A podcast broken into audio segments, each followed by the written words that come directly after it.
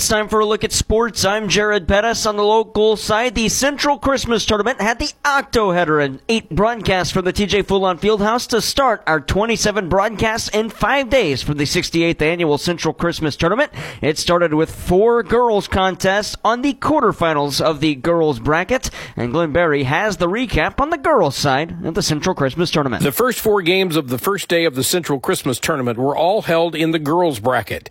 In game number one, the number one seed seed and host team, the Central Lady Rebels took on the rebuilding Steelville Lady Cardinals Club.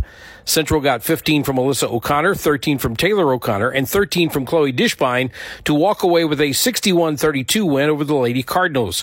While Central's offense shot nearly 50% from the field, their defense caused Steelville to turn the ball over 27 times. 22 of those turnovers came in the first half. Steelville was led by Marley Perkins and Marley Ehlert, who each had eight apiece. Blanche Halbert had six, and Abby Kreitner had five. Central now moves on to the next round of the tournament to face off against Festus. In game two of our four game girls tilt, Festus took on the number four seed Arcadia Valley Lady Tigers. Despite AV's Braylon Turnbull scoring 35 points, the Lady Tigers used a balanced scoring attack to outlast Arcadia Valley 75 to 60. Festus got 18 from Sierra McDonald 17 from Eliza Skaggs, 15 from Olivia Madden, and 13 from Liz Skaggs. Festus shot 56% from the field, while Arcadia Valley could only muster a 40% shooting clip. Braylon Turnbow, as I said, did have 35 points to lead Arcadia Valley, but from there it was a huge drop off with Paige Newstead Adams scoring nine and Allison Gallagher with eight. On to the bottom half of the girls bracket with number two seed Fredericktown taking on the number seven seed Potosi. Despite being out rebounded by the Lady Trojans, Fredericktown wins this one 47 to 33. Both teams shot around 30% for the game, but in the end, Fredericktown got 13 points from Ava Pinuel, 11 from Gabby McFadden, 8 from Callie Algire, and 9 from Kira Francis to pull away in a close game. Potosi was led in scoring by Aubrey Wilson, who had 9, Shannon Riddle had 6, and both Sabra Brown and Laney Elder had 5. Fredericktown now faces the winner of our fourth and final broadcast of the day, the South Iron Lady Panthers. Despite scoring only four points from the field in the third quarter, the South Iron Lady Panthers turned a 13 point halftime lead into leads as big as 22 points in the second half en route to a 56 37 win over the St. Genevieve Dragons. Once again, the losing team out rebounds the winners, but in the end, timely shooting and good defense got the win for the Lady Panthers. Anna Parker had 17, Inslee Dinkins had 16, and Peyton German had 11 to pay South Iron, while St. Genevieve was led in scoring by Chloe Staffen with 11, Lexi Warren had 6, and Bree Apt had 5. Moving forward, South Iron will take on Fredericktown in the next round, while Central takes on Festus. Once again, results of first day's action in the girls' bracket of the Central Christmas Tournament. The number one seed Central Lady Rebels beat Steelville 61-32. Number five seed Festus Tigers beat Arcadia Valley 75-60. The number two seed Fredericktown knocks off Potosi 47-32. And in our final broadcast game from the day, on the girls' side, South Iron down St. Genevieve 56 to 37.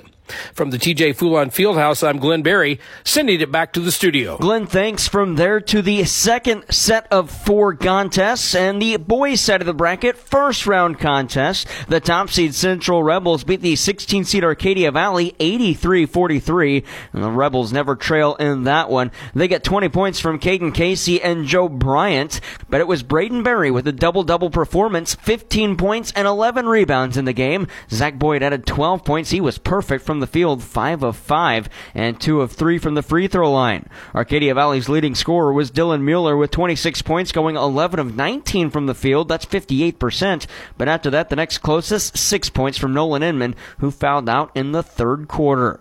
Final score in the first of four boys contests Central beats Arcadia Valley 83 43. Central will move on and play the winner of the 8 9 matchup. It's the 9 seed Stillville Cardinals. That'll take place on Thursday after Steelville Beat Jefferson, the 8 seed, the Blue Jays, 65-46. In fact, it was a halftime lead for the Blue Jays of 31-27, but Stillville turned it on in the second half, outscoring Jefferson in the third quarter, 20 to 7. Then again in the fourth, 18 to 8. Stillville gets 22 points from Owen McPeters to lead the way for the Jefferson Blue Jays. The only double-digit scorer that was Nate Breeze. He had 23 points, going 9 of 18 from the field.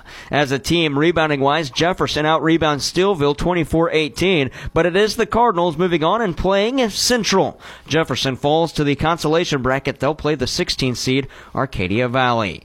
In broadcast game number seven of our eight from the Octo header, Hillsboro walloped Crystal City in a 4-13 matchup, 71-29. Hillsboro opened it up with an 8-0 run and never looked back after that. In fact, rebounding numbers, Hawks out rebounded the Hornets 29-15, and field goal shooting outshot him 53% to 44%. Hillsboro gets 19 points from Dominic Sutton, 10 from Greg Robinson, 9 rebounds from Peyton Brown, and 9 points from Preston Brown, while the Crystal City Hornets got 10 from Camden Bolton. Hillsboro moves on in the semifinals. They'll play the winner of our final broadcast, the Potosi Trojans, who dismantled the Herculaneum Black Cats 91-31. Again, just like Hillsboro, Potosi never trailed, and it was Carter Whitley to lead the way with 18 points. They get 17 from Gabe Brawley and 10 from Luke Brabham. Potosi moves on. They'll play Hillsboro on Thursday, while Crystal City and Herculaneum do battle this afternoon in the consolation bracket. Coming up today on the local side, broadcast wise, we're back at the TJ Fulon Fieldhouse for four more from the Central Christmas Tournament. 3:30 pregame, 4 o'clock tip-off between the two seed South Iron and 15 seed Perryville. Then at 5:30, the Battle of the Dragons, 7 seed St. Genevieve and 10 seed DeSoto. It's a rematch of a game that was played in the Fountain City Classic.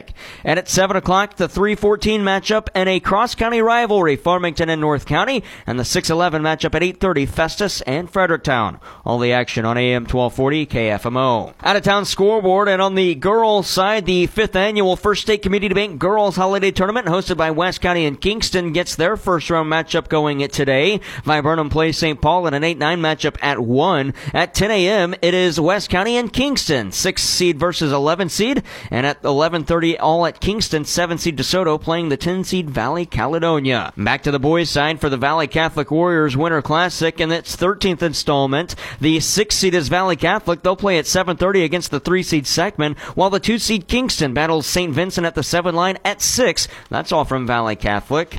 And on the Rockwood Summit Tournament, top seed Farmington plays at 11:30 this morning against Parkway North, the 8 seed. And over in the Rolla Holiday Tournament, North County plays Jonesboro at 7 o'clock tonight. And back to the boys' side for the first annual Giants Jingle Bell Tournament as Lift for Life plays the 7 seed St. Paul at 6 and at 4:30 it's the 4-5 matchup St. Clair and West County. All the brackets can be found online at KFMOsports.com on the bracket page. And NHL and the St. Louis Blues resume play out of the Christmas break tonight. 6.30 pregame, 7 o'clock puck drop on B104.3 as the Blues host the Dallas Stars. NFL, the Kansas City Chiefs host the Cincinnati Bengals on Sunday. 2 o'clock pregame on KFMO, kickoff at 325. And NCAA football, the Missouri Tigers play Friday in the Cotton Bowl at Dallas against Ohio State, the Buckeyes. That's sports. I'm Jared Pettis.